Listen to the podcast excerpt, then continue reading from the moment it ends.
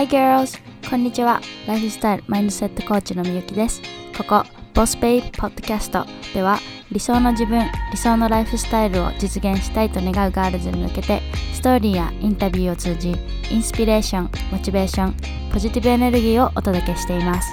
自分の好きなこと、得意なことを仕事にしたい。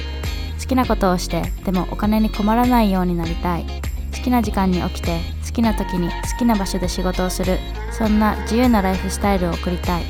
こんなあなたの持っているアイデアを形に理想を現実にしていくためのツールマインドセットライフスタイルルーティンなどこれまでは誰も教えてくれなかったフレッシュで濃厚なコンテンツを毎週シェアしていきます。Are you ready? Let's get started. Hi girls! こんにちは。本日もブルックリンからお届けしていきます。今日はタイトルにもある通りブレない自分づくり自分に自信を持つためにできる5つのことというトピックでお話ししていきます。日本って国民の自己肯定感が低い国で、まあ、有名なんですけど本当に、えー、その通りだと思う。でもなんかそれって結構深く見ていくと意外と日本独特の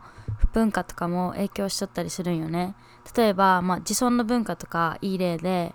えっ、と「何々ちゃんかわいいね」とか「えこれめっちゃ上手」みたいになんかこう自分のことについて褒められたりしたら結構みんな「えー、全然そんなことないよ」とか「かわいいね」って言われたら「え全然可愛くないよ」とかで否定に入る。でこれ日本の中でやると全然普通。っていうかまあおかしいっていう思わんけどアメリカとか海外でやると逆にその褒めてくれ褒めてくれた相手が「えまさかの否定なんて失礼な」ってなっちゃうからまあ海外では絶対に しないでね。で日本でもまあ英語でも褒めてもらったら素直に「ありがとう」でいいと思います、まあ、そっちの方が相手も自分も気持ちいいしね。でもそれだけじゃなくってこう自分に自信がない人って意外と多いと思うんです。で私もこういう話しながらじゃあいつも24時間365日自分に自信あるかって聞かれるとまあ正直うんって感じ。なんか自分に対して自信しかなくってもう宇宙飛行士になれそうなくらいの勢いの日もあれば逆に生理前とかになるとネガティブ思考になって自信なくしちゃう日だってもちろんあります。はい。まあこんな私もみんなと同じ自分に自信を持つための長い旅の途中です。でとは言いつつもやっぱりアメリカで4年5年暮らしてるとやっぱ自信持って挑むべきシチュエーションっていうのがもう絶対に出てくる。です。で、まあ、例えば学校でプレゼンする時とか仕事の面接とかあと自分が英会話講師もしくはこうマインドセットコーチとして人に何か教えてる時とか。でそういった中で自分に自信を持つためにどうすればいいかってことを、まあ、これまでたくさん考えて実践してきて。で自分にとってもそしてコーチングしているクライアントの女の子たちにも効果があった方法が、まあ、いくつか出てきたのでせっかくだから、えー、このポッドキャストを通してシェアしていきたいと思います。じゃあまず自分に自信を持つために最初にすること。それは今どうして自分に自信を持てていないのかって理由を探ることです。で人間って生まれてすぐにこう自信満々そのもう自信満々でおぎゃーって生まれてくるかって言われるとそうじゃないなって思うんですよ。なんか自分に自信があるないっていうよりかは、まあ、その中間中立な感じで生まれてきててかなんかもう自信って何？何それ？美味しいの？みたいな感じ。で自分に自信がある人とない人の違いって小さい頃から受けてきた教育とかあと自分の置かれた環境まあ、とりあえずその自分の外からの影響でそれがコツコツコツコツと積み上がって、まあ、自信になる。もしくは逆に自分に自信が持てなくなっている状態。っていうのが、まあ、今の状態だと思ってください。だから自分に自信が持てない人はまずはその自分の過去に受けてきた教育とか置かれた環境っていうのをまずはちょっと思い出してみてください。でそれがまず一つ目の自分に自信を持つためにできること。例えば小学校とか中学校高校まあとりあえず日本の、ね、学校教育っていうのを受けてきた人たちは、まあ、間違いとか失敗することイコールダメなことって教育されるシチュエーションとか、まあ、そういう教育がすごいたくさんあったと思います。それとか受験とかを通して、まあ、国公立行く人イコール勝ち組みたいな風潮とかそれとか私みたいにもうバリバリスポーツやってたよって人はまあ一番を取ることっていうのがもう命でそれ以外のことはまあどうでもいいみたいな。で結構そういうのって何て言うんだろう。白黒ではっきりしてる。でこれは何て言うんだろう、まあ、白黒。うん。そのこれは良くてあれはダメみたいな。でそういった教育とか自分が置かれた環境っていうのが影響してで自分と相手自分と他人っていうのを比べる癖がついちゃうんでついついちゃうのね。ん？つ癖がつく。うん。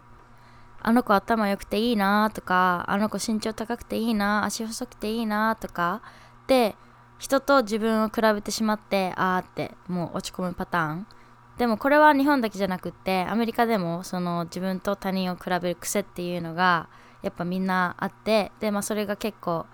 なんだろうその話のトピックに挙げられるくらいまあ結構アメリカでも問題視されていること。だからまずはそんな昔の教育を受けて育った自分のマインドっていうのを変えることからスタートしていきます。とりあえずその古い考えっていうのを捨てて新しいマインドセットを身につけていきます。間違いとか失敗することがダメって思ってるのならまあ人は失敗やプロセスから学ぶ生き物っていうのをまずは認識した方がいい。し失敗を恐れてやりたいことに挑戦できないんだったらまあ人が死ぬ前に一番に後悔するのはやりたいことに挑戦しなかったっていうまあ結果が出てるっていうことをまずは知ってください。で他人と自分を比べちゃう癖があるならなんかどんな時にそれをしちゃうかっていうのをまずは振り返ってみてください。で意外と私も結構あるんですけど多いのがインスタ見て誰かの投稿そのインスタの誰かの投稿を見てこういいなーってなってね自分何してるんだろうとか何で自分こうなんだろうみたいな感じでなえるタイプ？でまあもしその同じような感じでそのインスタで誰かの投稿を見て自分何してんだろうってこうなえるんだったらまずはその人をフォローするのをやめる。でインスタとかまあ他の SNS でもね、まあ、そういうのを見て落ち込んじゃう人は特にこう SNS との付き合い方っていうのを本当に真剣に考えた方がいいと思います。なんか自分をネガティブにするものや人をフォローしないのがまあとりあえず一番のルールであとはその時間を決めるとか。で私は自分の憧れ、まあ、最近までそのすごい人のインスタ見てなえるみたいなあったけど最近はそれこそ自分の憧れとかインスピレーションをもらえるようなものや人っていうのだけをフォローしてその人たちをモチベーションにして自分を高めるようにしてますでもう一つその何て言うんだろう見てなえる人とかものをアンフォローしたのとあともう一つそのフォローしてる数をガクンと減らすでまあそれだけでも SNS に取られる取られる時間がこうガクッて減ってで今まで携帯見てた時間っていうのを、まあ、他の時間に当てられるようになったけん、まあ、それだけでも SNS とのヘルシーな付き合い方だなって思ってます。まあ、これを機にみんなも SNS との付き合い方少し考えてみてね。はい次、えー、これは日本の子に結構多いなって私が思ったことなんですけど、えー、っていうのも、えー、自分の良さいいところに気づけてないところ。で他人と自分を日頃から比べちゃってこう自分の短所ならいつも目にしてるんで余裕で分かりますみたいな。もう余裕で即答できますって人はまあ結構おるんやけどじゃあ長所は？って聞くとうーんってこう沈黙になるパティーン。なんか人に自分の長所をはっきり言うってことにもしかしたら慣れてないんかもしれんけど、まあ、それはとりあえず置いといて自分の長所とかいいところがパパって言えるようになるって自信を持つことにすごいつながるからすごい大事だと思います。だから自分の長所がわからないって人はまずは自分の長所探しから始めてください。でこれまで家族や友達、まあ、とりあえず誰かが自分のこと褒めてくれた経験って誰でもあると思います。でどんなことで褒められたかもしくは人が自分のここがいいなって言ってくれることっていうのを思い出してみてください。もう何でもいい。こう字が上手とか絵が上手とかこう説明するのが上手とか話上手とか面白いとかもう本当に何でもいい。でそれらを伸ばすことを意識してみてください。で仮に他人から褒められたことが自分にしっくりこなかったとしても、まあ、他人から見ればねそれがあなたのいいところ。だからしっくりくるまで長所を伸ばす努力っていうのも、まあ、してみるといいと思います。で長所を伸ばすことでそれがスキルになってでスキルがあるだけで自分にはこれがあるって思えるからそれが自信につながる。でそれがまあ仕事になることだってそのスキルがね仕事になることだって大いにありえるから自分と他人比べてなえぽよーってなる時間があったら自分の長所を伸ばすもしくは新しいスキルを身につける努力をしていきましょう。Alright? ちなみに2020年英語をスキルとして身につけたいってガールズのために、えー、ボスベイビーの4週間のマインドセット×英会話コースをご紹介します。私が5年かけて実際の海外生活の中で学んだリアルな英会話。留学生活のコツコミュニケーションの取り方を4週間のプログラムの中に全て詰め込みました。このコースでは英会話を始めたい英会話を上達させたいもしくはこれから留学する予定があるというガールズのために、英会話プラス英語を習得するためのマインドセットコーチングのセッションをメインとした中身の濃ゆいコンテンツを、えー、今だけ、え、30%オフで提供しています。私つい最近までオンラインで雇われる形で、まあ、英会話講師をやってたんですけどオンラインの英会話、まあ、やったことある人なら分かる人も多いけどそういうのって大体が1回25分なのね。で25分って本当今から話盛り上がる？みたいなところで終わるしこうニュアンスの解説単語のニュアンスの解説とかこう英語を話すためのコツとかそういうのを説明したかったらもう全然時間が足りんのよね。だからボスベイビーの英語のコースは1回のレッスンを、まあ、60分から90分まで最大に上げてガールズトークでも十分盛り上がるように時間の長さを設定しました。あと英会話にプラスして英語を話すためのマインドセット。そして必要な人にはね海外で生活していくためのマインドセットもコースを通じてコーチングしていきます。英会話とマインドセット。そして自分専用の英語学習プランナープラステキストブック。そしてコース限定の英語海外生活のトピックに特化したポッドキャストオーディオリソースにもアクセスできるようになってます。こんなにフルコースの内容で、まあ、そこら辺のオンライン英会話と同じぐらいの値段まで下げたので、えー、2020年は英語頑張って自分に自信つけたいってガールズはボスベイビーのオリジナル英会話コースぜひ検討してみてください。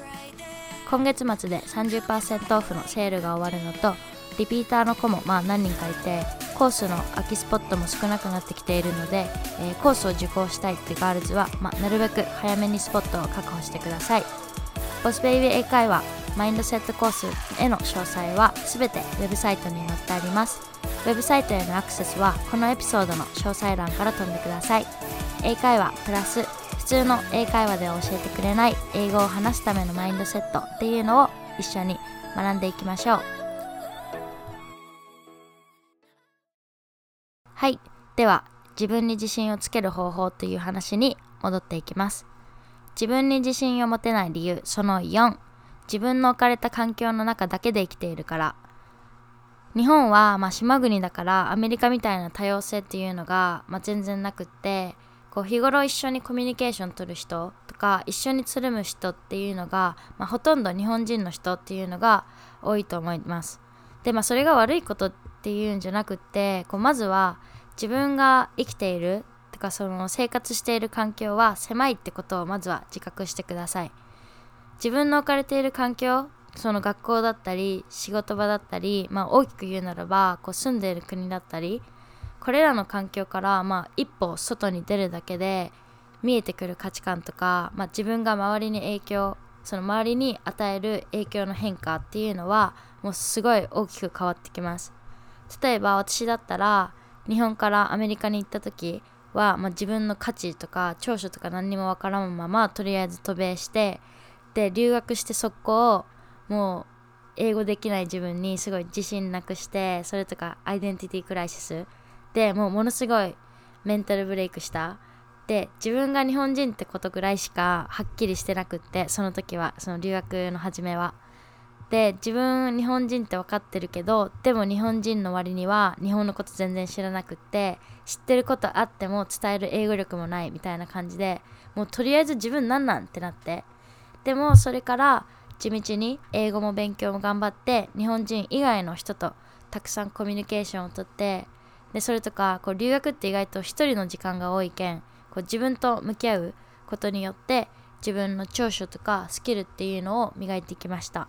だから今置かれた環境をまずはよく見つめてみてこう自分が周りから受けている影響それがポジティブなものかネガティブなものかそして逆に自分が周りに与えている影響がどんなものかっていうのをちょっと観察する。例えば仕事場の人がなんかイーロン・マスクみたいな天才ばっかりでその環境が自分を高めてくれずにむしろ自分がすごいバカバカしくなる。とかすごい泣いちゃうんだったらもう辞めるか転職考えるとか。で辞めたくないんだったらその自分がその環境にどうすればこうポジティブな影響いい影響っていうのを与えられるかっていうのをまずは考える。でみんなにできないことを自分にしかできない価値っていうのをそこに提供するっていうのを意識する。でまあバイトでも仕事でもよく言うけどなんか結構結局は人ってまあみんな言うじゃん。なんか本当にそうだと思うのよ。なんか自分を変えるためには環境を変えることを意識するのもすごく大事。でもちろんこうやめるっていう選択肢だけじゃなくって新しく何かを始めて新しい環境づくりをするっていうのも全然あり。なんか料理教室に通うとかジムに通い始めるとかこう自分にポジティブな影響をもたらしてくれる環境を見つける。もしくはそんな環境づくりをすることを意識してみてください。そしてラスト1個。それが PMS 月経前症候群。でこれ意外と知られてないけどちょっとガールズの皆さんよく聞いて。これ舐めたらいかんよ。PMS って最近やっと聞くようになってきたけど生理前のホルモンの変化の影響でこう感情の上がり下がりがすごい激しくなること。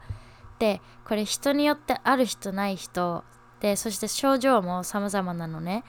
だから自分がどんな PMS の症状あるかなって気になる人はまあググってね。でこの PMS 私も実はあってえー、っとうちの場合生理前にすっごい悲しくなる。もう何にもないのに泣きたくなる時とかある。だから普段はもうどんだけ自分に自信があろうがこの PMS の時期になるとなんかもうどうしても自分に自信持てないって時もあるんです。でもやっぱりまずは自覚することだよね。なんかうちも最初の時は PMS ってこと自体全然知らなくって精神安定してない自分にもイライラすることすごいあったしなんかそれが理由で彼氏に八つ当たりしたりすることもすごいあったんだけど PMS っていうのがあるってことを知ってからはなんかそれを自覚することですごい精神的にも楽になった。だから私みたいに生理前もしくは生理前後とかにこう精神状態が不安定になっちゃうよってガールズはちょっと自分 PMS かなって疑ってみてください。でネガティブになったするネガティブに、ね、なったりすることももちろんあるけどまあそんな時はなんかとにかく寝るか